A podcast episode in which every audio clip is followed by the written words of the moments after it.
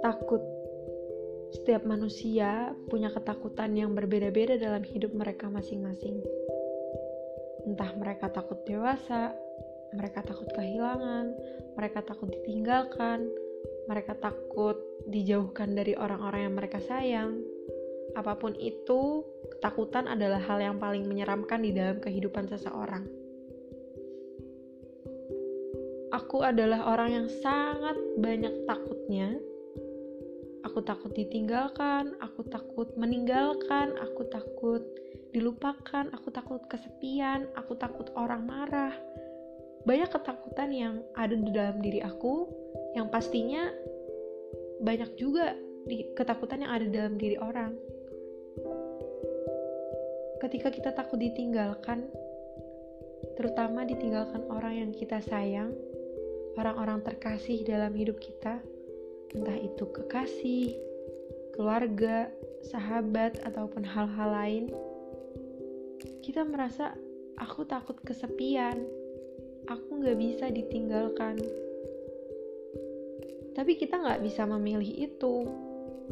Karena menurut aku itu adalah sudah jalannya Tuhan sudah kasih seperti itu kalaupun kita bisa dipertemukan kembali dengan orang yang telah meninggalkan kita ataupun orang-orang yang dijauhkan dari kita mungkin dipertemukan di lain waktu di waktu yang berbeda entah di mana pun itu dengan cara apa pun kita nggak tahu lewat jalur apa, tangan-tangan siapa yang bisa mempertemukan kita kembali dengan orang tersebut.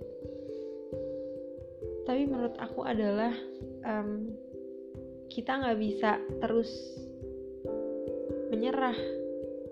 Kita nggak bisa terus memilih untuk bersama orang-orang yang kita sayang. Karena mungkin Tuhan mau kasih jalan yang terbaik gitu untuk bertemu mereka yang lebih baik lagi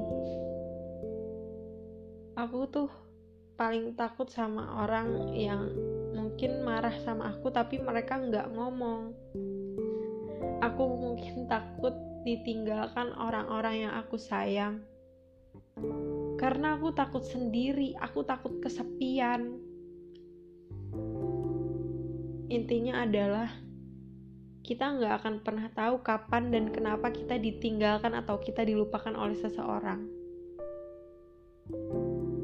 Intinya kita harus tetap berbuat baik. Intinya kita harus selalu minta maaf dan memaafkan juga jangan lupa berterima kasih dengan segala hal yang pernah datang.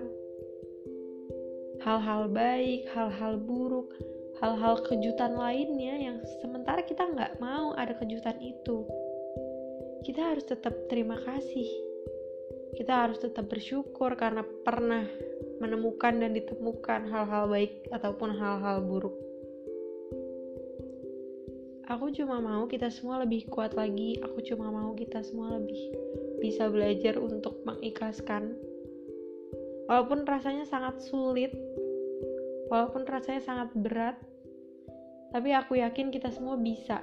Kita semua adalah orang-orang yang diutus Tuhan untuk kuat, diutus Tuhan untuk selalu sabar.